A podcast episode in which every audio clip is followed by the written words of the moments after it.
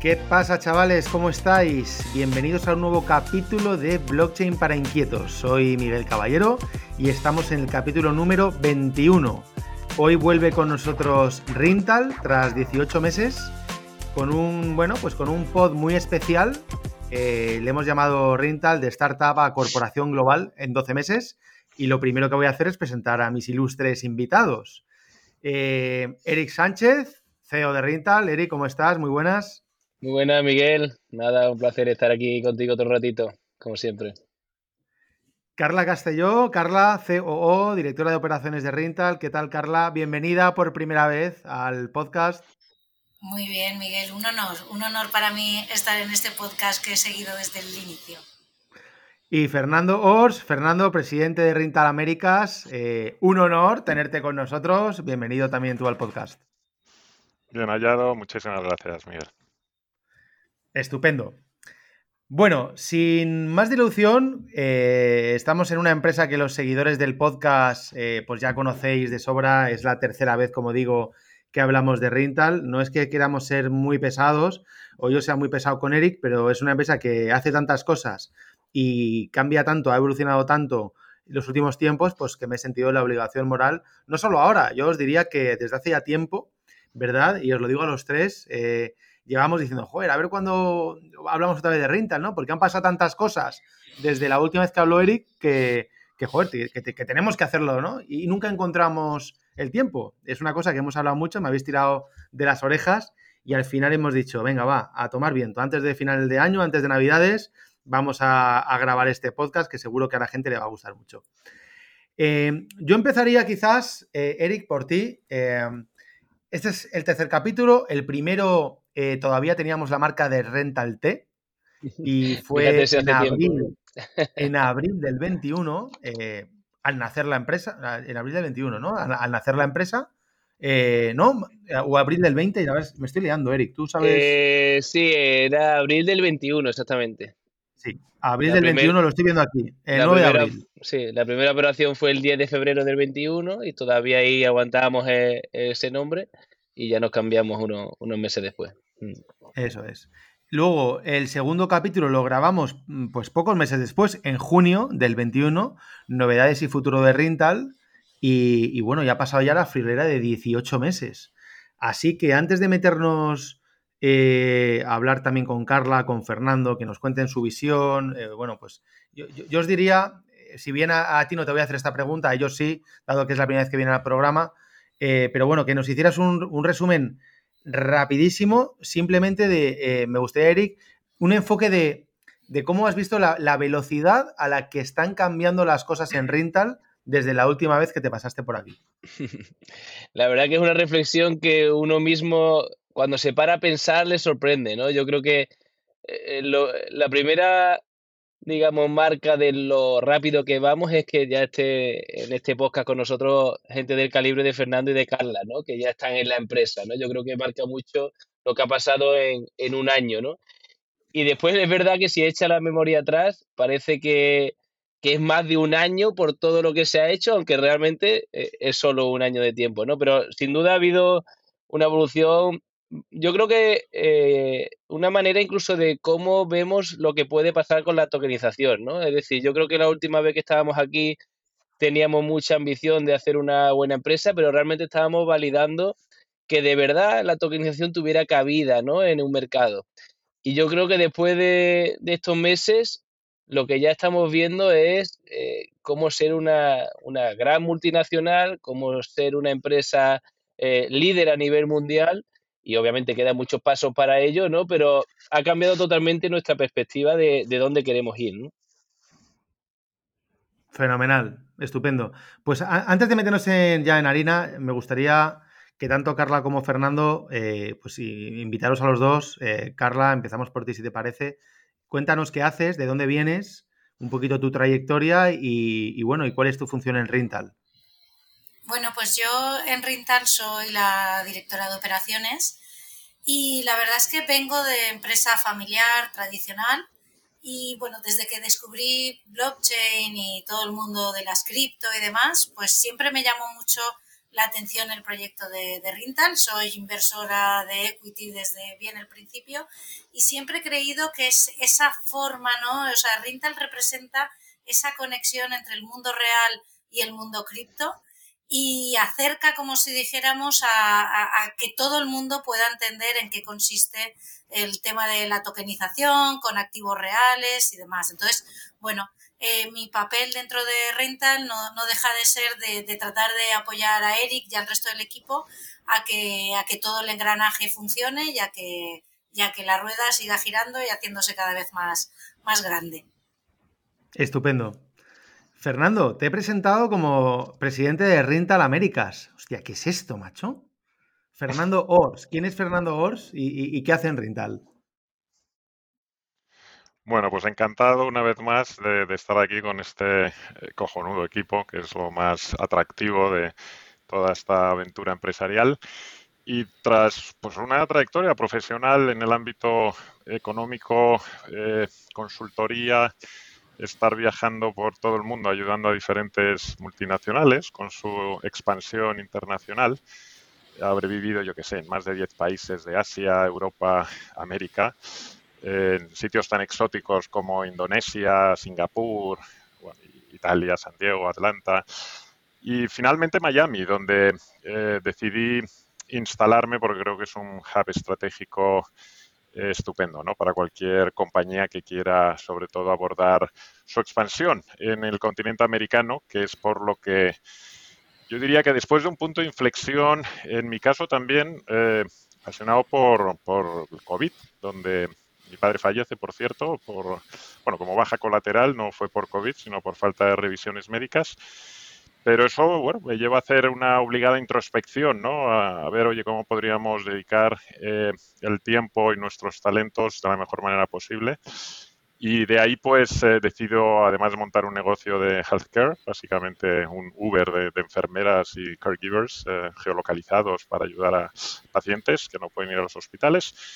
Eh, también habíamos puesto en marcha un fondo de inversión sindicada y pues ahora un fondo de inversión tokenizado, ¿no? Yo creo que tras hablar con numerosas personas, mentores, amigos, eh, en mi caso particular también me di cuenta que con el fallecimiento de mi padre el principal respaldo financiero que le quedaba a mi madre eran los apartamentos que teníamos en alquiler y anecdóticamente, la mayor parte de mis amigos que se dedican a, wealth management aquí en Estados Unidos, pues eh, a sus clientes por obvio conflicto de intereses, pues les siguen recomendando los productos financieros de sus eh, bancos, eh, la bolsa, bonos, etcétera, etcétera. Pero ellos mismos invierten, por cierto, en rental, tanto como inversores en equity como en nuestras propiedades. Eh, pues todos, en mi caso también, pues reconocemos que es la mejor alternativa para combatir eh, no solo la inflación y las volatilidades, sino que es la mejor manera ¿no? de conseguir rentabilidades predecibles eh, por encima de ese 8% que tenemos ahora mismo con la inflación y consecuentemente creo que es el, mejor uso de mi tiempo para intentar dar a conocer esta cura al, al malestar económico macro que tenemos al mayor número de personas. Genial. O sea que tenemos ya gente de rental en Estados Unidos. Tenemos oficina. Ahora hablaremos de eso, ¿no? Pero ya no solo estamos en, en Huelva, como diría Eric, ¿no? No solo estamos en, España, sino que hemos dado ya el salto al otro lado. Bueno, Eric, si te parece, vamos a empezar a meternos en, el tema ya. Eh, venga, cuéntanos, tío, ¿dónde estamos? O sea, ¿cómo, cómo ha cambiado Rental en este tiempo? ¿Vale? Haznos una, un diagnóstico de dónde estamos, ¿vale?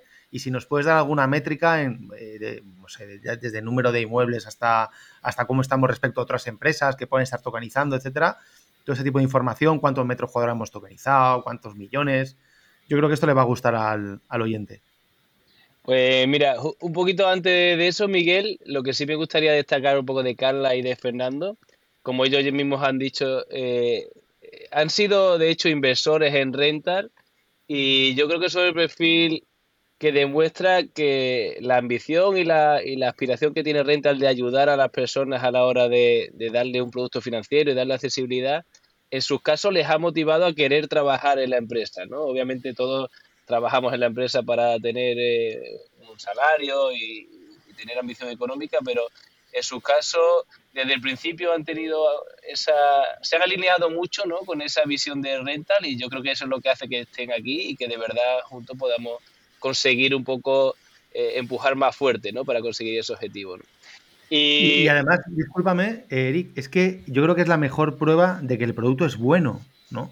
Porque si, si lo has probado, si, eh, joder, te has decidido encima por sumarte al equipo, ¿no? Eh, que seguro que ambas personas, tanto Fernando como Carla, tienen 8.000 trillones de alternativas, ¿no? En el mercado laboral y seguramente, pues, económicamente muy superiores, ¿no?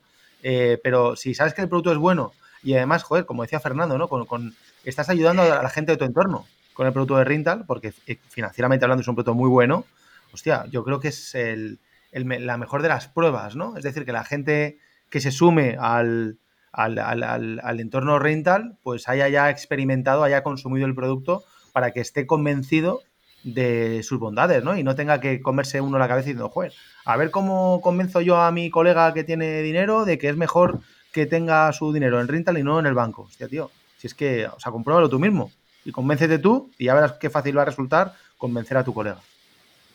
Sin duda, sin duda. Al final son validaciones que durante el camino también fortalecen ¿no? la, visión y fortalecen a Rental, ¿no? Que, que, personas como ellos crean en el proyecto y se unan. ¿no? Así que bueno, dicho esto, eh, para me gusta poner en, en valor ¿no? lo que nos han aportado desde, desde que se han unido. Eh, como dice, ¿no? Rentals, desde la última vez que estuvimos aquí, pues la, realidad es que es otra empresa, ¿no? Eh, yo creo que la última vez que vinimos habíamos tokenizado cuatro inmuebles, eh, ahora hemos tokenizado 30 y, tenemos 55 bajo gestión, 55 inmuebles, es decir, que, el cambio en poco más de un año es, radical. Eso nos convierte en la empresa de, mayor número de inmuebles tokenizados bajo gestión de, Europa. Yo creo que son eh, nos sitúa en una posición de liderazgo y, y es donde queremos seguir estando. ¿no? Eh, hemos pasado de una inversión, si no recuerdo mal, esos cuatro inmuebles no nos llegaban a los 350.000 euros y ahora estamos en más de 6 millones, es decir, que hemos gastado más de 6 millones de, euros en inversión inmobiliaria en este caso. Y bueno, este último año, este año que vamos a cerrar ahora, 2022, eh, tenemos una facturación de, un millón de euros, que la verdad que para ser el segundo año de vida de la empresa bueno, si, sin ir más lejos, tengo otra empresa que facturó eso al quinto año, ¿no? O sea que la, comparación ahí es un poco odiosa, como se suele decir, ¿no? Pero la verdad que la evolución es muy, muy rápida. Hemos pasado también de tener un equipo prácticamente los, cuatro founders y, algún apoyo a ser más de 20 personas involucradas, eh, de tener operaciones solo en España a tenerlas en, México, donde ya lanzamos un inmueble y montar nuestra sede y muy pronto un inmueble allí en Miami. Es decir, que, la evolución está siendo, la verdad, que más rápida incluso de, lo esperado. Joder, macho. Ahora entraremos en detalle a ver qué es eso de México y qué es eso de Miami y qué es eso de 55 inmuebles. Eh, hay, una, hay un tema además que, que, has pasado por alto, ¿no? Has dicho, bueno, 55 bajo gestión, 30 tokenizados, lo que pasa es que uno de ellos equivale a otros 30, podríamos decir, ¿no? Que es la Marina de Valencia, que es una barbaridad bueno, 30 o 40 o 50, depende de lo que consideremos el, inmueble unitario, ¿no? Sí, así es. De hecho, es la mitad del capital captado. O sea, que podríamos decir que supone como, como los otros 3, 29, ¿no? Que se han tokenizado. Porque sí es verdad que contabilizamos por número, pero al final eh, eh, la métrica importante es el capital captado. Esta pregunta se la quiero hacer a Carla, porque además Carla, como buena valenciana que es, estamos hablando de un inmueble ¿no? El de, el de la Marina, eh, Carla, que son, fueron más de 3 millones y los hemos cerrado. Cuéntanos un poco tu experiencia también. Seguro que muchos de los oyentes ya conocen la Marina y más de uno habrá invertido, pero, pero ponos en contexto de qué se trata, porque yo creo que es la operación tokenizada más grande de Europa, que se ha hecho sin duda ninguna, operación inmobiliaria, quiero decir. Sí, sí, sin duda. Además, eh, bueno, esto también lo que demuestra es que, es que Rental lo primero que tiene que tener es una buena, eh, una buena búsqueda de oportunidades de, inversión. Y el tema de la Marina eh, demuestra que, conseguimos encontrar un inmueble en un lugar privilegiado, en un momento además en el que, por ejemplo, en Valencia, todo el tema de la innovación se está desarrollando y, se está convirtiendo en, en el eje y en el, y en el centro, como si dijéramos, de, desarrollo de toda una nueva industria. Y entonces, eh, bueno, pues... ¿Te refieres, Carla, al, centro y al eje geográfico, ¿no? Es decir, que el edificio que hemos tokenizado está en, ese meollo, ¿no? Físicamente hablando, está alrededor. Exacto, exacto. Todo el centro de innovación que se está generando en Valencia, que Valencia se está posicionando eh, pues detrás de Madrid y Barcelona y, junto con, Málaga, pues como, como esos grandes centros de, de innovación a nivel, a nivel europeo. Y, justo la Marina está ahí ubicada en, un lugar privilegiado donde, donde se pretende que se genere negocio, que, lleguen empresas eh, de todas partes del mundo y entonces, bueno, ahí se consiguió eh, una oportunidad muy, muy interesante de inversión, que esa es, esa es la clave. Al final, eh, Rental no deja de facilitar que cualquier inversor pueda tener acceso a oportunidades que lógicamente de otra forma no podrían acceder, como es en este caso el invertir en un edificio en una zona de, una expansión y una proyección eh, eh, indiscutible. Muy bien. Fernando, ¿ha dejado caer por ahí, Eric, el tema de Miami? O sea, dejado caer desde un punto de vista de, de, operación ya de tokenización en Miami. Eh, ahora también nos contará o nos contaréis sobre Tulum, México. Pero, ¿qué nos puedes contar tú de Miami, macho? Ya sé que vives en Miami, que vives en una zona de puta madre, que tengo ganas de ir a verla. Eh, pero, ¿qué, pasa, macho, en Miami? O sea, es un mercado... Eh, mi pregunta va dirigida a, cómo está ¿no? el mercado inmobiliario o cómo ves tú eh, la, la, potencial tokenización del mercado inmobiliario de Miami, porque creo que todavía no hay players tokenizando inmuebles en Miami, quizás esté equivocado, corrígeme, pero cuéntanos, ¿cómo, ¿cómo ves ese mercado ya que estás en el meollo? Pues fíjate, Miguel, que yo subrayaría antes, porque a lo mejor hay parte de, la audiencia que todavía no conoce cuál es la, fórmula mágica, por así llamarla, de, rental en cuanto a, a, la relevancia que tiene la tokenización o el modelo de negocio nuestro, ¿no? Que luego entraremos si tiene sentido en Miami o en cualquier ciudad del mundo, porque la verdad es que lo crítico son esos cinco momentos en los que añadimos valor en, el proceso y para el inversor, no solo porque compramos con siempre un descuento relevante con relación a comparables de mercado, bien sea por distress, divorcios, herencias, etcétera, etcétera, el proceso de la tokenización, que no solo nos habilita, eh, parte por lo que muchos de los que estamos colaborando, es ese democratizar. Bueno, aquí me corregía el otro día un amigo republicano que me decía, no utilices ese verbo, utiliza hacer accesible a todo el mundo, porque si no lo politizas. Bueno, hagamos accesible a todo el mundo la posibilidad de invertir a partir de, de 100 dólares o 100 euros, haciendo líquida la inversión eh, a través de peer-to-peer -peer o los liquidity pools pero además añadiendo valor con todas las aplicaciones DeFi, staking, farming, préstamos, que ya entraremos posiblemente en su momento, y la rentabilidad financiero-fiscal que te permite el, diferir eh, fiscalmente gracias a, pues si reinviertes, evitar las retenciones, eh, hacerte beneficiar del interés compuesto. Adicionalmente, tercera fase, a que siempre añadimos valor en, en, las propiedades que compramos porque o las transformamos en aquellas Em, opciones más demandadas en el mercado, puede ser co-living, puede ser co-working, puede ser assisted living facilities, etcétera, etcétera. Luego, por supuesto, alquilamos, que hace poco leía es la industria de mayor crecimiento y que menos digitalizada está. Y quinto paso, vendemos en el momento adecuado, ¿no? lo cual nos, nos permite garantizar ese eh, rendimiento cash on cash que decimos aquí, o sea, neto para el inversor que superen los dos dígitos y, por supuesto, que, supere la inflación para que no vayamos reduciendo ¿no? Ese, ese poder o nuestra, eh, nuestra capacidad adquisitiva. Entonces, aquí la verdad es que en Miami eh, digamos que nos interpretan como, como, líder de categoría, ¿no? Que viene de Europa, en el que efectivamente, pues hoy por hoy somos los que tenemos más assets o más eh, propiedades tokenizadas bajo gestión.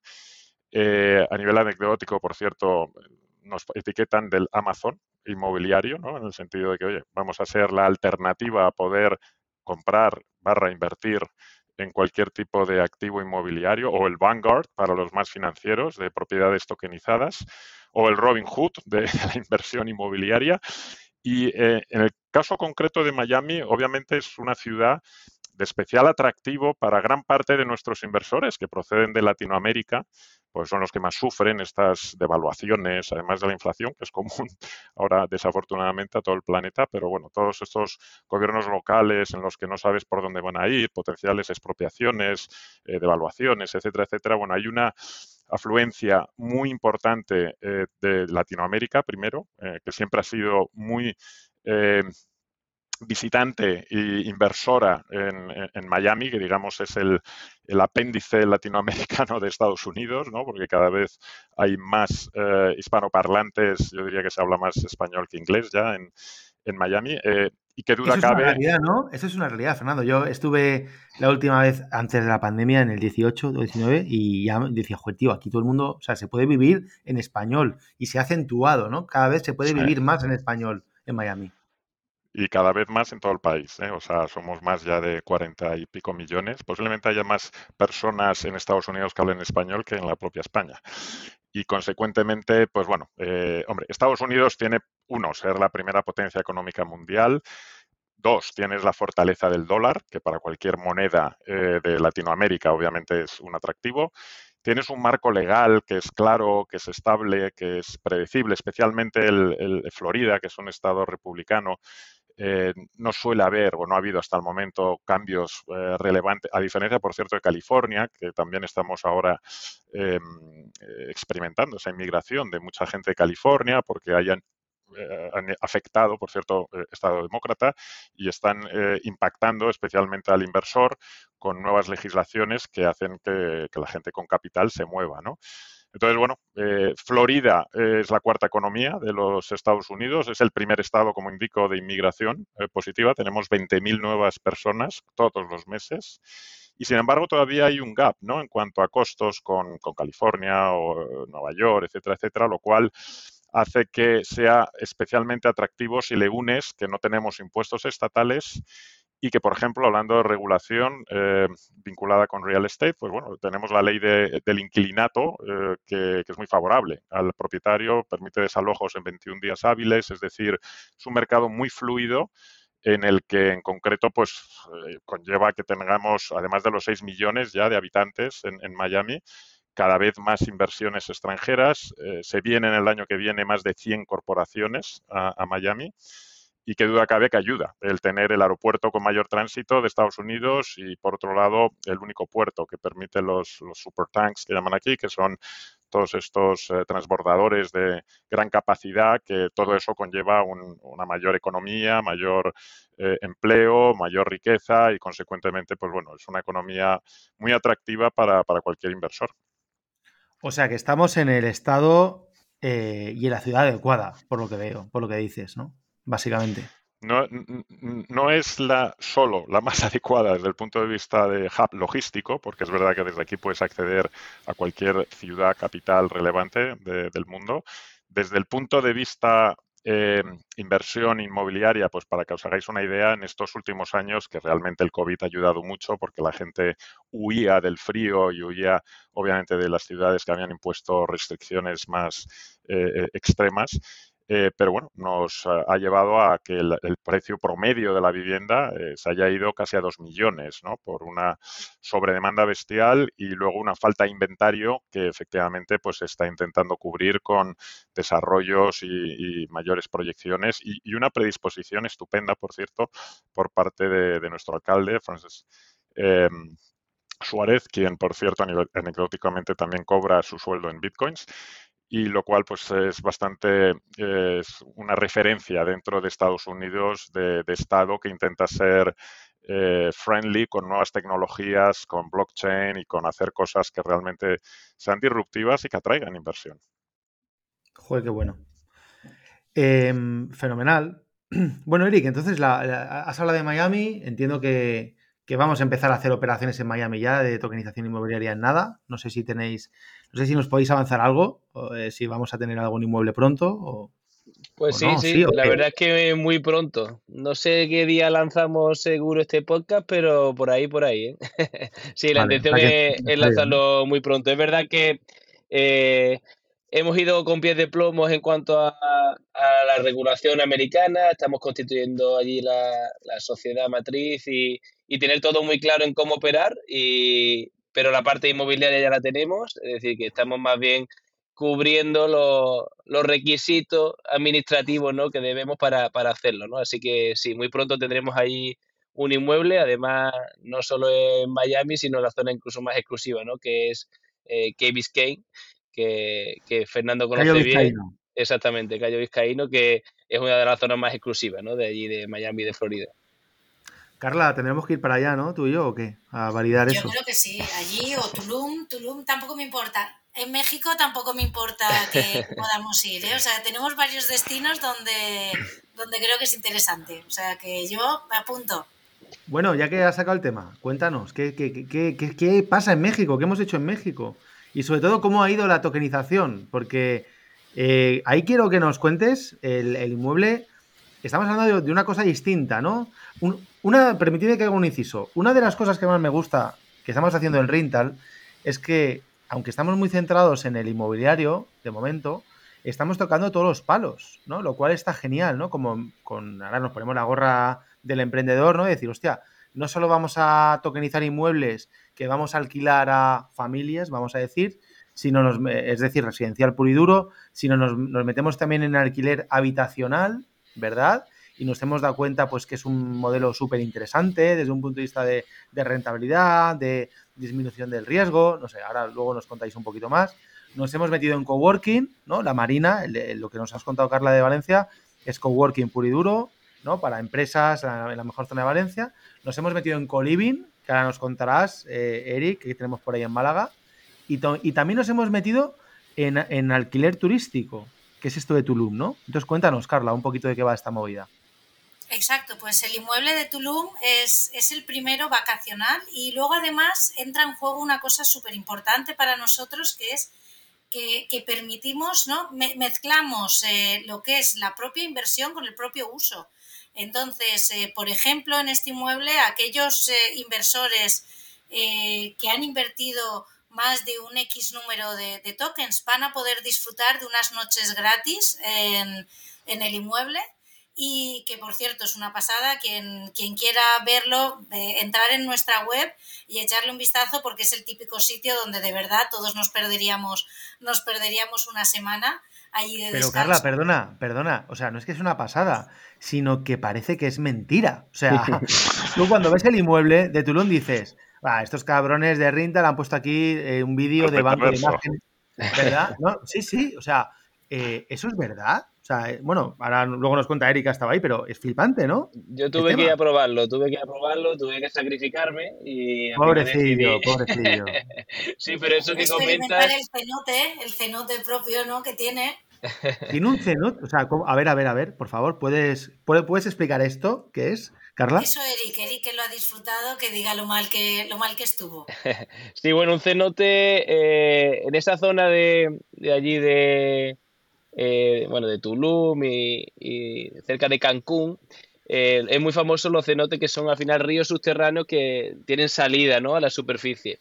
En este caso, nuestro, nuestro primer inmueble está en una zona en una zona privada que solo van a haber 21 apartamentos o propiedades como esta, ahora mismo solo hay construidas 5 y dentro tiene un cenote privado, es decir, es de lo más exclusivo, ¿no? Los cenotes eh, son patrimonio natural, es decir, que no, hay tantos y, estar ahí nadando en un río subterráneo, además es curioso porque hay muchas historias de los mayas, ¿no? De, si de ahí salían los demonios y tal y tal, ¿no? Me, intentaron meter miedo, pero yo lo disfruté. o sea, es un inmueble de ensueño desde el punto de vista de pues, un chalet en, una zona paradisíaca con un cenote propio y Carla, lanzamos el, producto tokenizado y ¿en cuánto tiempo? Fueron 350 mil dólares más o menos, ¿no? De inversión. Eh, ¿Cuántos días tardamos o cuántas, semanas, cuántas semanas tardamos en cubrirlo? Nada, fue un inmueble que en dos horas eh, se vendió. Es decir, yo creo que había mucho apetito. Además es que lo que decimos, eh, das la oportunidad de invertir en vacacional, en un lugar turístico y además es que, pues eso, ofreces ventajas de, que incluso cualquiera que, quiera ir a disfrutarlo, pues, pues tiene determinados descuentos y ventajas, lo cual es que unimos, como si dijéramos, el mundo de la inversión con el del uso y luego incluso cuando lancemos nuestro, nuestro utility, el RNT, es que, es que conseguiremos, como si dijéramos, que, un círculo virtuoso, ¿no? De forma en el que, en el que, bueno, pues que puedas estar ganando dinero a la vez que estás disfrutando de los inmuebles en los que estás invirtiendo.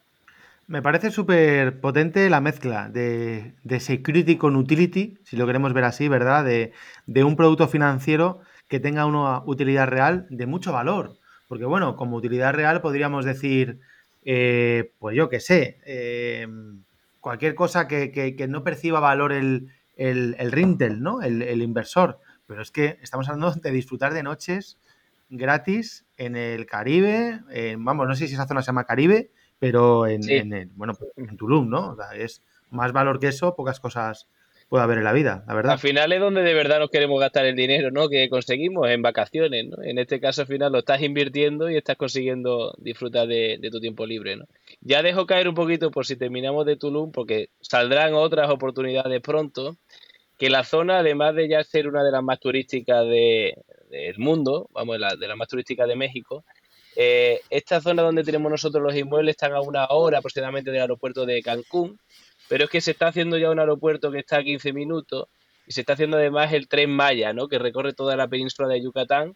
Por lo tanto, la revalorización que hemos sido muy, incluso pesimistas, te diría, en la estimación, por no, por no sacarla un poco de, la, de las estimaciones habituales, pero ya de alquiler da una renta muy buena, está dando un 11% y, y las estimaciones de, plusvalía a la venta van a ser tremendas, ¿no? Porque vas a poder eh, atraer mucho más turistas a escasos 10 minutos ¿no? de, la zona. Muy bien, tío, estupendo. Yo me apunto al siguiente de Tulum, ¿eh? avísanos y a todos los oyentes del podcast que no se nos puede pasar ese tren. hay que estar eh, atento, hay que estar atento. Has comentado al principio eh, pues el, cómo habíamos crecido de equipo, eh, que cuando eh, grabamos el anterior podcast, ¿no? Junio del 21, éramos los cuatro founders y poco más. Y ya que estamos más de 20 personas en el equipo, creo que estás haciendo una labor súper importante y, muy interesante en, recoger, en el buen sentido, ¿no? La palabra recoger. Fichar el mejor talento que tenemos a nuestro alrededor, ¿no? Y la prueba, como decíamos, es con Carla y con Fernando. Pero cuéntanos, porque yo sé que hay otra cosa por ahí, tío, de alguien muy grande, nunca mejor dicho, que también se ha unido al equipo de Rintal. Y que bueno, esto lo estamos grabando el día anterior a hacer el, la reunión mensual, ¿no? Donde mañana lo se va a presentar él y va a estar con toda la comunidad, pero como este podcast va a ser publicado después de, eh, del jueves 22 de diciembre, pues nos puedes contar, ¿no? Entonces, ¿Quién es, tío? ¿De, qué se ¿De quién se trata? Pues mírate. ¿A quién has, enredado? sí, yo intento enredar mucho, pero la realidad que, bueno, como dices, el equipo para mí es lo básico, ¿no? Es un. Todo el mundo lo diría, pero además yo vengo del deporte de equipo, para el que no lo sepa, he sido jugador de baloncesto, entonces realmente eh, concibo mucho que para tener éxito tienes que tener mucha gente buena a tu alrededor, mejor que tú en distintas facetas, y por eso pongo mucho foco ahí, ¿no? No solo en, la, en los skills que, se tienen, sino también en la calidad humana y la visión de cómo compartimos ese camino, ¿no? Porque al final siempre digo que esto es meterte en un cohete hacia la luna y, es un espacio reducido y si no tenéis la misma visión es complicado, ¿no? Eh, convivir en ese cohete, ¿no? Y en este caso, bueno, viniendo yo del deporte, como digo, eh, se nos presentó la oportunidad porque también en un caso parecido a Fernando y a Carla le gustaba la empresa, eh, le gustaba lo que hacíamos, tiene mucho sentido en su país lo que estamos haciendo, de hecho nuestro mayor, nuestro segundo mayor mercado, que es Argentina, y ahí bueno, pues se ligó, por no darle más, más rodeos al nombre, se ligó con nosotros como, como socio y embajador Luis Escola, ¿no? Para el que sepa de baloncesto sabe que, bueno, es un, si, estamos, si nos está escuchando en español, es tipo Pau Gasol o Mar Gasol en España, ¿no? En Argentina eh, es top, es NBA. Eh, podemos decir, Eric, perdona, perdona a quien no lo conozca, podemos decir que todo el mundo conoce a Messi en fútbol, en, baloncesto el equivalente es Luis Escola, ¿no? Sí, hay un par de ellos, Manu Ginóbili y Luis Escola, porque no sepa de baloncesto, pero sí, está en ese nivel, ¿no? Además, al haber sido NBA, que es como el, eh, la meca de todo jugador de baloncesto, ha sido oro olímpico con Argentina, es decir, que, que desbancar a, Estados Unidos en ese deporte era un hito increíble, ¿no? Entonces Argentina tuvo una generación tremenda y Escola era uno de los abanderados, ¿no?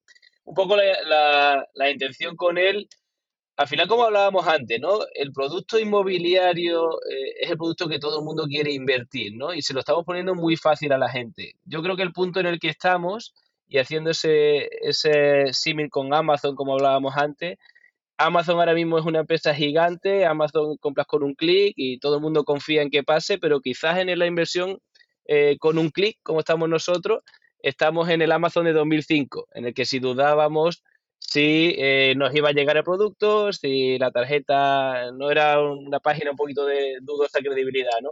Entonces aquí lo que queremos también con personas de este calibre, que tienen credibilidad en su, en su audiencia, que la gente tiene confianza, es dar eh, un poquito más de educación financiera, eh, de que vean que esto se puede hacer y de que obviamente vean que es una empresa seria y respaldada por gente de, este calibre. ¿no? Joder, yo, yo creo que eh, siempre, o sea, seguro que la próxima vez que vengamos aquí al podcast iba a decir ahora, bueno, no, se puede llegar más alto. Bueno, eso, iba a decir. El siguiente tendremos a, pues no sé si tendremos la oportunidad de, enredar a, gente como, como Pau Gasol, ya que lo has nombrado, o Rafa Nadal, pero desde luego que, hay un componente por ahí de, de, educación financiera, ¿no? Y de que creo que es súper importante, porque estoy convencido que a ninguno de nosotros nos enseñaron educación financiera en el colegio o en la universidad. Bueno, quizás los que hayáis estudiado económicas, eh, de ese tipo de cosas, algo más sabréis. Pero en una ingeniería, o sea, es una cosa que no sabes ni, ni, lo que es la, bueno, ni la inflación, no sabes nada, ¿no? Sales de la carrera sin saber nada. Entonces, con gente así, yo creo que nos pueden ayudar mucho a, al final, pues a que la gente tenga más educación financiera y que tomen sus propias decisiones, ¿no? Y con educación financiera, pues tú sabrás si el producto de rental es interesante o no.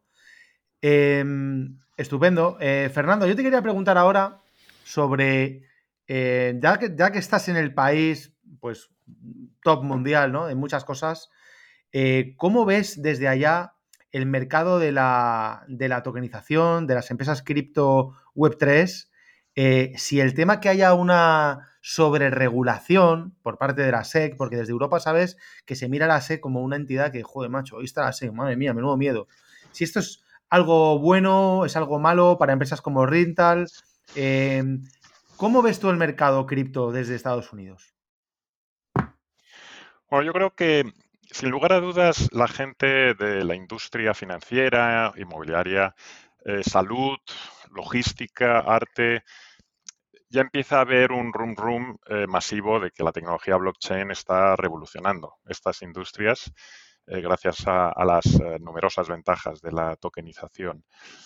Está ayudando también el que haya estados como el que decía, como nuestro, nuestro alcalde, que está empezando aquí a impulsar este tipo de iniciativas en por hablar de Estados Unidos también, por ejemplo, eh, Wyoming está elaborando su propia legislación con el fin de posicionarse como zona eh, Web3 friendly, que llaman aquí.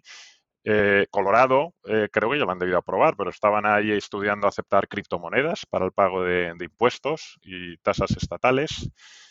Em, y bueno, y empieza a resonar, ¿no? El que haya otros países o ciudades, Dubai, que está empezando a crear programas económicos, ¿no? Diseñados para atraer a empresas que trabajan en, Web3 o tokenización y al mismo tiempo todo lo que es la, evolución de, inevitable de, tanto Europa, Estados Unidos, de empezar obviamente a hacer regulaciones ex profeso que habiliten eh, el que este tipo de eficiencias que trae la tokenización pues se puedan aprovechar eh, de la mejor manera posible, ¿no? Eh, mientras haya borradores de regulación, eh, estamos viendo, yo no sé, citaría tres ejemplos adicionales a los que ya he dicho, el Banco Central de Singapur, donde viví y tengo ahí todavía numerosos amigos, bueno, pues me indicaban hace poco, ¿no? Que se ha asociado con JP Morgan Chase. O sea, estamos hablando de este nivel de empresas, ¿no? Para empezar a explorar lo que ellos llaman el Project Guardian, que es una especial, es una iniciativa de DeFi para empezar a tokenizar bonos y depósitos, ¿no? O aquí también Wisdom Tree, que es el, grupo de fondos que gestiona más de 70 billions, eh, pues también ha confirmado que va a empezar a tokenizar renta fija, renta variable, materias primas. Eh, hace poco hablábamos del consejero delegado del CEO de BlackRock, ¿no? Larry Fink, que también en una de las cumbres de aquí del New York Times indicaba claramente que la, próxima generación para los mercados iba a ser la, tokenización de los valores y, todo alineado con pues, las proyecciones de, de para los más eh, techy, ¿no? que prevé que en el 2025 pues, esta tecnología va a crecer a más de 170 billions, creo recordar, o el propio Boston Consulting Group que está indicando ya que sí o sí. O sea, el, 10% del Producto Interior Bruto va a estar tokenizado muy probablemente antes del, desde el 2030, ¿no? Con lo cual yo creo que es una tendencia inevitable, eh, con o sin regulación. Yo creo que el año que viene va a haber muchas novedades en, esa línea y consecuentemente todos los que estemos ya surfeando en estas pequeñas olas, pues nos beneficiaremos ¿no? de inevitables tsunamis que vendrán a partir de los próximos años. Joder, qué interesante. O sea, un poco la, profecía que llevo hablando, ¿no? Ya cuatro o cinco años sobre la tokenización, pues parece ser que al final ya no soy el único loco que habla de esto, sino que son realidades. Quizás en Estados Unidos tengas una visión más, más, eh, más tangible, ¿no? Por la cantidad de players y de, y de grandes corporaciones que ya han dado un paso adelante. Eh, yo, creo que esa, es, macho, es la principal diferencia, Fernando, tío, de, de lo que sucede en Estados Unidos con Europa. Eh, aquí somos todos unos cagados, tío. Somos unos cagados. Y me refiero a las grandes corporaciones, porque seguro que tienen las mismas ganas las grandes corporaciones, los bancos de aquí, pero, pero son muy cagados. Eh, vale, tienen en España pues al Banco de España, reguladores, supervisores, pero bueno, también hay reguladores y supervisores en Estados Unidos. Entonces, ¿cómo es posible que en España no haya, bueno, es que aquí es un poco al revés, ¿no? Aquí serán eh, situaciones tan dantescas como que un responsable del, Banco de España en un evento público diga en público, ¿vale? Eh, las criptomonedas eh, en el Banco de España nos producen urticaria. Aquí estamos a ese nivel. Y esto lo puedo decir, punto uno, porque es mi podcast y en mi podcast digo lo que me da la gana. Y segundo, porque es verdad. O sea, porque es que esto se dijo hace un par de semanas y hay titulares de prensa que si googleáis Banco de España criptomonedas urticaria, ahí lo tenéis, ¿no? Entonces, claro, Luego, eh, y, permitidme que me ponga 30 segundos, un minuto un poco llorón y quejica, pero claro, luego, joder, se extrañan algunos, ¿no? O, políticos de que las empresas se quieran ir de España a hacer las cosas a otro lugar. ¿Cómo no vamos a abrir oficina en Estados Unidos? ¿Cómo no vamos a llevar la matriz de rental a Estados Unidos? Si en Estados Unidos se puede trabajar y aquí todo lo que nos ponen son palos en las ruedas, ¿no? Entonces, bueno, esto es un llamamiento un poco en general a la sociedad, a los políticos y a los reguladores de que lo único que están consiguiendo con estas cosas es que cada vez pues, más empresas eh, decidan movilizarse a, países donde esté todo claro, donde las reglas del juego estén claras, ¿verdad? Y donde no te pongan palos en las ruedas como Estados Unidos. Yo quiero añadir ahí, Miguel, porque, y además que ya me conocéis, que fíjate hasta qué punto, ¿no? Al final lo que queremos es, es crear valor, ¿no? Y, y seguro que querríamos hacerlo mucho más aquí que fuera. De hecho, ya sabes que yo incluso pongo énfasis en que pusiéramos en nuestra web desde Huelva con amor. Es decir, como soy de Huelva, me gusta intentar que en Huelva, que es una ciudad muy pequeña, pues haya más movimiento de empresa. Me gusta dar charlas para atraer eh, gente con esa motivación y ojalá pudiese crearla desde Huelva, ¿no? En este caso sabemos que Huelva, pues eh, tenemos una pequeña oficinita, ¿no? Pero eh, nos vamos a, Madrid. Y en este caso nos pasa un poco lo mismo, ¿no? Seguro que preferiríamos quedarnos solo en España. Eh, bueno, no es que preferiríamos, ¿no? Sino que, todo el valor traerlo a España, pero si al final hay barreras, oye, pues tenemos que escalar de la mejor manera posible, ¿no? Y escalar de la mejor manera posible y buscar eh, al final una regulación que, que, nos abra las puertas y obviamente creciendo fuera traer valor a España, ¿no? Pero sin duda creo que que nos falta un poquito esta visión de, de querer liderar mercados, ¿no? No ir a rebufo de lo que hacen los demás, ¿no? Y a, veces para liderar mercados tienes que ser amigable con cosas que pueden en un momento dado estar en zonas grises, pero si lo regulas tú primero, oye, pues, pues vas a traer capital vas a traer talento para, tu zona, ¿no? Bueno, esta es la parte política de, del podcast. ¿no? no, está muy bien. Es un poco nuestro momento de reivindicación, pero, pero joder, yo creo que es necesario porque eh, me, fastidia porque dentro de todos estos organismos sé que hay gente súper comprometida y súper proactiva y excepcional, eh, que ellos mismos desarrollan sus propios, bueno, tienen esas vamos a decir, esos reinos de taifas internos y tienen que lidiar contra la parte menos amigable ¿no? de, toda esta innovación. Eh, también estoy convencido que es un tema generacional. En todos estos reguladores todavía hay una capa de, vamos a decir, de dirección, de, gente que, tiene las riendas, que suelen estar entre pues, 50, 60, 70 años, eh, que le queda poco para jubilarse y muchas veces se toman decisiones eh, en este sentido, ¿no? Mira, ¿para qué me voy a complicar la vida si me quedan dos años? ¿Sabes? Eh, que venga el siguiente y que haga lo que quiera, pero yo me quiero jubilar tranquilo. Pero la innovación va siempre por delante de la regulación. Entonces, bueno, pues cuando estas personas, estos cargos se renueven, me gustaría pensar que los que vengan nos lo pongan más fácil, ¿no? Pero realmente hoy en España es complicado hacer muchas cosas en el mundo cripto y, no parece que el regulador eh, nos lo vaya a poner más fácil. Eh, dicho esto, cambiamos radicalmente de tercio. Eh, estamos ya a muy finales del 22. Yo creo que ha, sido un año, como decimos, llevamos 45 minutos ya, vamos a encarar la recta final del podcast. Ha sido un año mm, que desde el 1 de enero pues hemos cambiado, hemos evolucionado mucho. Eric, eh, a 1 de enero en este podcast, por ejemplo, quiero, recordar, no estaba Carla, no estaba Fernando. Así es. Éramos muy pocos, me imagino todavía, ¿no? Sí, sí, éramos los founders y, un par de chicos ayudándonos, o sea que no mucho más. Claro. Ahora terminamos ya con estructura internacional, con estructura corporativa en Estados Unidos, eh, pues con una parte de operaciones liderada por Carla con, eh, gente ya eh, tanto en inmobiliario como en tecnología, marketing, producto, etcétera. ¿Hacia dónde vamos en 2023? ¿Dónde, decir dónde vamos a estar a 9 de enero es fácil, porque es la semana que viene. Pero, ¿dónde vamos a estar? ¿Dónde, dónde os veis? Y aquí me gustaría que, que respondiéramos los tres, que respondierais los tres. ¿Dónde, dónde os veis a. ¿Dónde nos vemos a un año vista? ¿Vale? A finales del 23. Bueno, si queréis, eh, empiezo yo.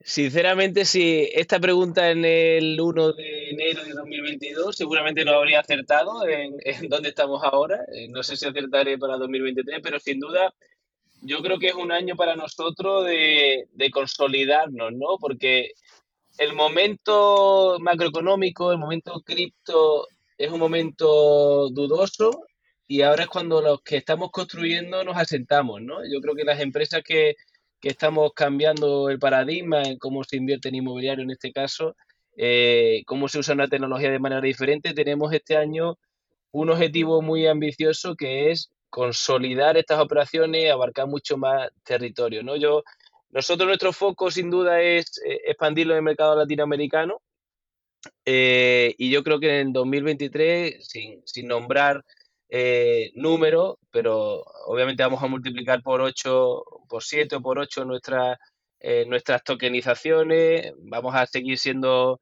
líderes y en este caso con mucha diferencia, porque además es un periodo en el que va a ser difícil por otras, por parte de otras empresas financiarse para empezar operaciones, ¿no? Porque, porque ahora hay un poquito ese gap, ¿no? De, los fondos. Yo la verdad es que me veo. Perdona, Eric, me, hace gracia, y lo digo mirando a Fernando y a Carla, me hace gracia porque Eric dice, bueno, vamos a hacer un por 7 o por 8 respecto a este año. Lo hace, o sea, estamos hablando, estamos hablando de crecer un 700-800% interanual, ¿no? Y lo das, lo das, macho, como si esto fuese una cosa eh, razonable. No sé, en, tus otros negocios, eh, Fernando, o, Carla en la industria familiar déjame puntualizar, eh, antes de seguir hablando del futuro, coño, que nos congratulemos del reciente pasado, ¿no? O sea, primero subrayar que en un año 2022 en el que, haciendo comparativas, ¿no? En el Standard Poor's ha caído un 20%, el IBEX 35, pues alrededor de un 6%, bueno, Bitcoin se ha pegado una hostia de más de un 60% y tal. Bueno, pues Rental, hablando de Amazon, por cierto, que yo le veo muchas similitudes con los inicios, ¿no? En los que, hostia, e-commerce, pues coño, también hubo su marea roja, ¿no? El e-commerce, hubo muchas empresas eh, a pesar de que la tecnología obviamente eh, se quedó para, para, incluso evolucionar ahora con, con, blockchain, porque yo creo que todo el e-commerce es las primeras chispas del incendio forestal que va a suponer en cuanto a revolución financiera, social y económica blockchain. Y, y los smart contracts, pero bueno, mientras toda esta gente está en números rojos de 20%, 6%, 60%, rental con un 10%, con un 15%, o sea, todos los eh, ciclos que estamos cerrando de tokenizando, o sea, no, solo ya estamos demostrando que sabemos comprar y gestionar bien, sino que también sabemos vender muy bien y estamos confirmando, ¿no? Esas rentabilidades de más de dos dígitos con inflaciones de ese 8%. O sea, primero, enhorabuena al equipo porque la verdad es que con la coyuntura y el entorno que tenemos es la hostia poder decir, señores inversores, ahorradores, pequeños, medianos y grandes, tienen una alternativa predecible, todo tiene riesgo, pero bueno, eh, aquí el modelo de negocio es muy básico, es comprar inmuebles con, eh, a precios muy baratos y alquilarlos en zonas muy interesantes con una value o con una mejora que claramente va a mejorar tanto el rendimiento por rentabilidad como por eh, venta posterior. Y entonces, eh, ante ese escenario ya tienes una base o unas raíces que, son bastante interesantes, ¿no?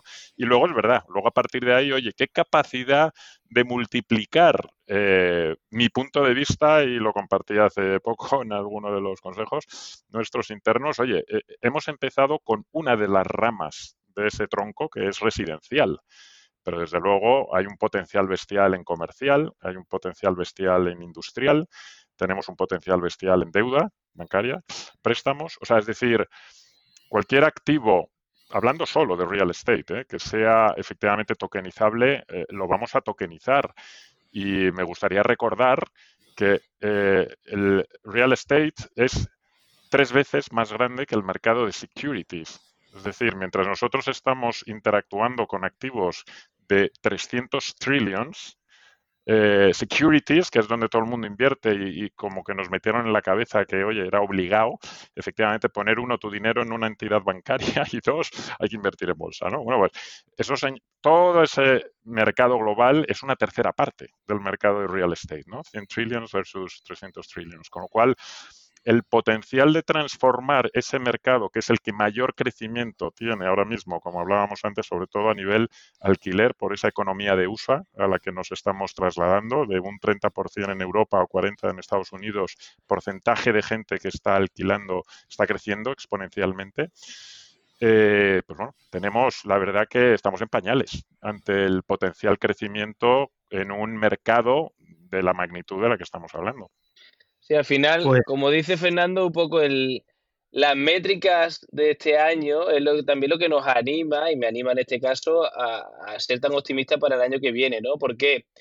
Porque eh, en un momento en el que tienes menos recursos y, todavía estabas remando incluso más contracorriente ¿eh? que, que este año en el que ya se nos conoce mucho más, ya has conseguido ese por 8, ¿no? Que de hecho ha sido lo que hemos hecho, lo que vamos a hacer ahora este año, ¿no? Entonces, para el año que viene, sin duda, eh, con el equipo que estamos creando, con los recursos que vamos a tener también ahora haciendo nuestra ronda de, financiación próximamente, eh, con los acuerdos que estamos cerrando, tanto en inmobiliario como con conjunto de inversores, realmente cada vez se te llena un poquito más la boca de ser ambicioso, ¿no? Una cosa es ser ambicioso sobre una idea y un Excel lo soporta todo, y otra cosa es ver que lo estás palpando y que lo estás creando, ¿no? Entonces, la verdad que en esa parte de hay que intentar ser humilde, pero también ser suficientemente ambicioso para conseguir los objetivos que, queremos, ¿no?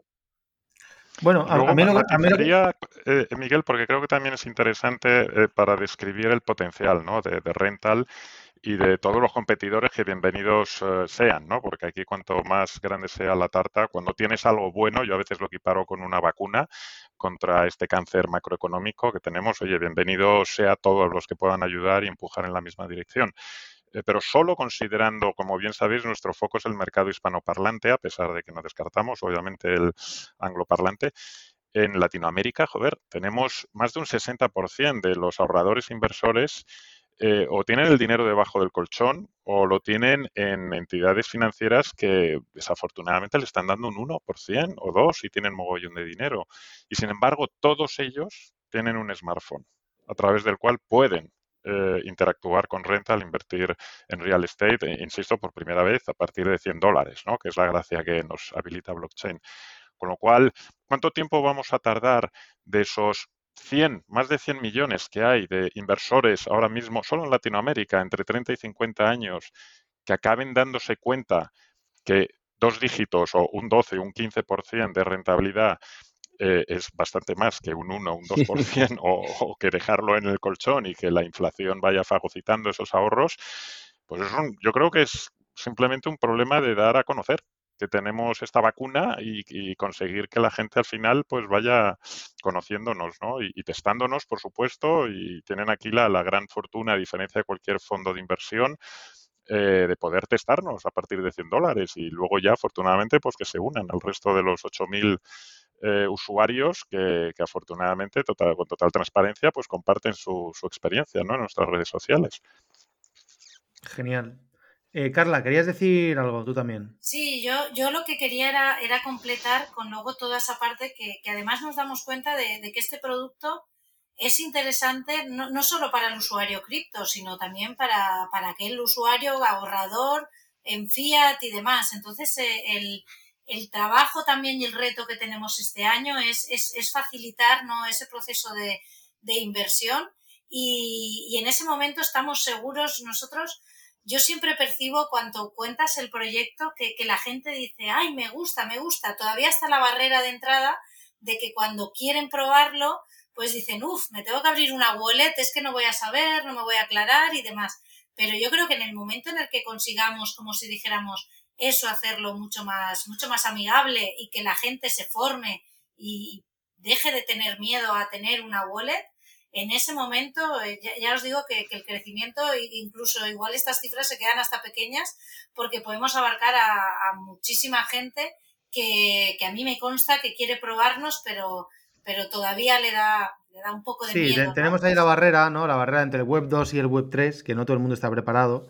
Yo estoy convencido y estamos trabajando en eso, ¿no? Como lo sabéis muy bien, que, que ahora en, en 2023 vamos a tener ya soluciones tecnológicas, vamos a decir, híbridas, ¿vale? De Web 2.5, de forma que vamos a poder interactuar contra la blockchain a través de, de, un entorno visual muy Web 2. Por lo tanto, todos tus conocidos, Carla, que, le, que, les gustaría entrar y que no son capaces, creo que dentro de poco lo van a, lo van a ser. Eh, vamos a ir acabando ya. Eh, un par de comentarios. Bueno, al respecto eh, de este crecimiento, a mí lo que me gusta, eh, viendo los números de Rintal ¿no? y el desarrollo de estos dos años, es que las cosas que nos decimos todos los emprendedores, ¿no? De crecimiento, que tenemos que tal, que petarlo, el cohete, ¿no? Lo, típico, ¿no? Todo el mundo. Eh, to the moon, el cohete, el fuego, el, ¿verdad? El tal y, y el próximo unicornio. Eh, a mí lo que me gusta del equipo de Rintal es que el rollo este de cuando estás con una startup y dices, joder, tío, vamos a ser el próximo unicornio, ¿no? Y todos los fundadores o, o la gente del equipo se ríe, hostia, sí, el próximo unicornio. Cuando dices esa frase aquí en Rintal, nadie se ríe. Y eso es de puta madre, porque eh, no estamos hablando de, tonterías ni de coña, ¿no? O sea, cuando yo le digo a Fernando, bueno, Fernando, tío, esto renta hay que ponerla en mil kilos, ¿eh? Fernando no se ríe, como diciendo, ah, qué, qué cachondo. No, no, claro, claro que hay que ponerla en mil kilos. Por eso estamos currando. Y, y cuando ves la evolución, ¿no? Por ejemplo, va, vamos a medir el desarrollo de Rintal, vamos a medirlo, si me permitís, como medimos el mercado DeFi desde el punto de vista de TVL, ¿vale? Vamos a medirlo como TVL. Eh, Rintal, un, un, protocolo, vamos a verlo así, ¿no? Una, una, empresa que ha pasado de tener un TVL en diciembre del 21 de, no sé cuánto, Eric, 500.000 euros en TVL, 6, sí, 7 inmuebles, aproximadamente. 600.000. 600.000. Estamos, ya, estamos ya en 6 millones, un año después, ¿verdad? Sí. Si hacemos, si hacemos un por 8 eh, pues estamos el año que viene en más de 50. Y si hacemos un por 6, en 2024 estamos en, en 300 millones. Y si hacemos un por 5, estamos en 1500, ¿no? 2025. Entonces, si lo miramos así, ostras, eh, con los números que dice Fernando, 100 millones de personas en el mundo hispanohablante que tienen dinero y que no saben qué hacer con el dinero para no perder poder adquisitivo, eh, si pensamos la o sea, si pensamos, miremoslo así, si con los cuatro usuarios que tenemos, tenemos ya un TVL de 6 millones, hostias, cuando la gente conozca el producto y conozca Rental, eh, 1000 de TVL, 1000 kilos y 10.000. Con 100 millones de inversores, 47 en Estados Unidos, vamos, eh, de millones no de inversores, sino de hispanohablantes, ¿no? Yo creo que los números salen solos. Y, creo que esa ambición es muy sana. No sé cómo lo veis vosotros y si se me está yendo la cabeza y, es con esto del unicornio y los mil kilos, o realmente nos lo creemos, ¿no? En el equipo. No sé cómo, cómo lo veis. Pues así es, de hecho, eh, a veces el, eh, el, término unicornio ya se desvirtúa de tanto usarlo, pero lo cierto es que en nuestros números, en nuestras estimaciones y por cómo vemos que hay un mercado entero por hacer, que estamos hablando de que cualquier persona puede ser inversor y estamos hablando inicialmente, que, no nos cerramos ahí, ¿no? Pero del real estate, que como estaba contando eh, Fernando antes, los números es el mayor mercado del mundo, los números superan eso que estamos hablando. Es decir, que, que nosotros realmente lo creemos y hay veces que, que, evitamos incluso decirlo de unicornio porque parece que eso lo dice cualquiera, cuando yo lo que quiero es que, que sepamos que ese es el objetivo, no de chascarrillos, sino de, hechos, ¿no? Entonces, de, eh, relacionado con eso, Rental es una de las empresas que más operaciones ha hecho hasta ahora en tokenización y la gente todavía se cree eh, que la tokenización está más verde, ¿no? Y nosotros, un poco el objetivo ahora es hacer saber a la gente que esto ya está funcionando, que no estamos hablando de que en el futuro se va a tokenizar, no, no, ya está funcionando.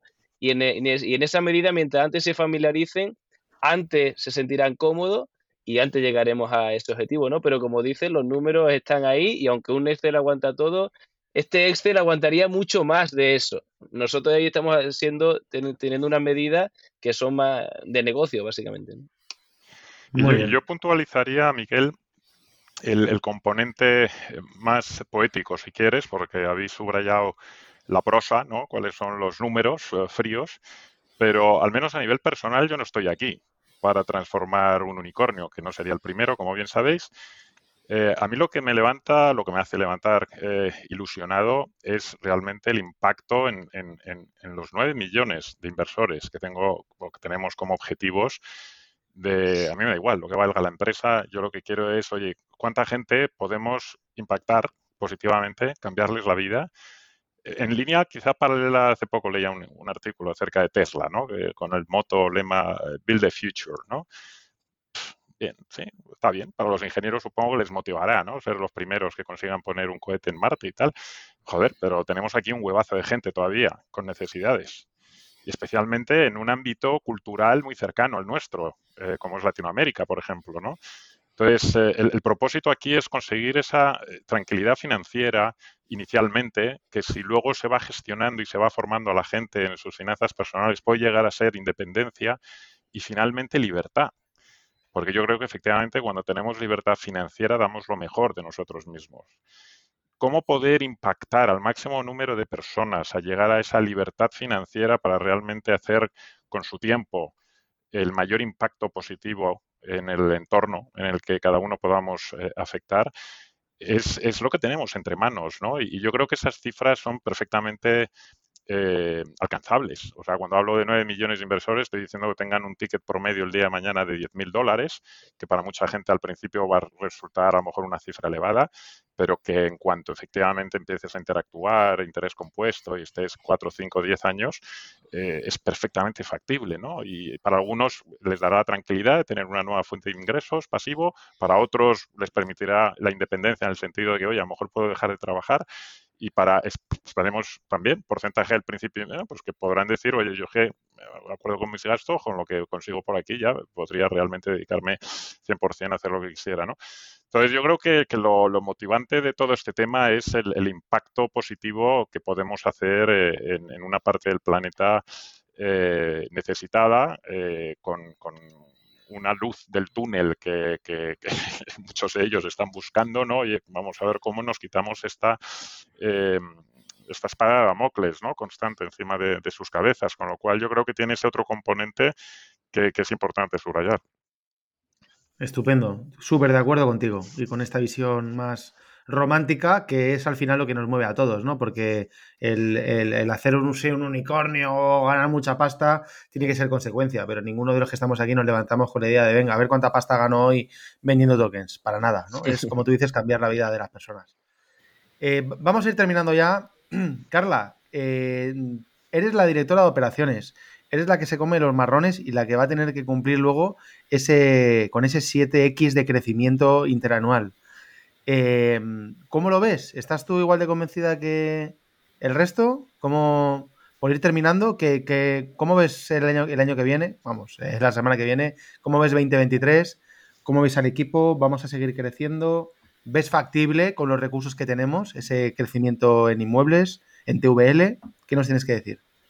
Eh, pues sí, eh, sin duda, al final eh, yo quería complementar a, Fernando pues con la parte, por una parte, o sea, de, lo que tiene que ver con, ese propósito, ¿no? Con ese kigai con, o con esa visión de los de que también me gusta mucho, que Fernando la utiliza mucho, de, de mil properties in your pocket, pues emulando ¿no? a Apple y a Steve Jobs, pues bueno, dicho esto, nosotros a nivel de operaciones, cuando, cuando Eric cuando Eric estaba diciendo, efectivamente nosotros vemos ese crecimiento y el equipo lo ve y no se ríe, efectivamente, porque cuando estamos pensando, oye, qué bien, hemos cerrado un inmueble en dos horas, eh, nosotros lo que estamos pensando es que eso va a tener que ser la dinámica y entonces todo el equipo se está preparando para que se cierre un inmueble en dos horas, pero es que ya tenemos que estar buscando el siguiente inmueble para tratar de cerrarlo en dos horas, el siguiente, el siguiente. Entonces, si queremos llegar a ser eso, efectivamente tenemos que estar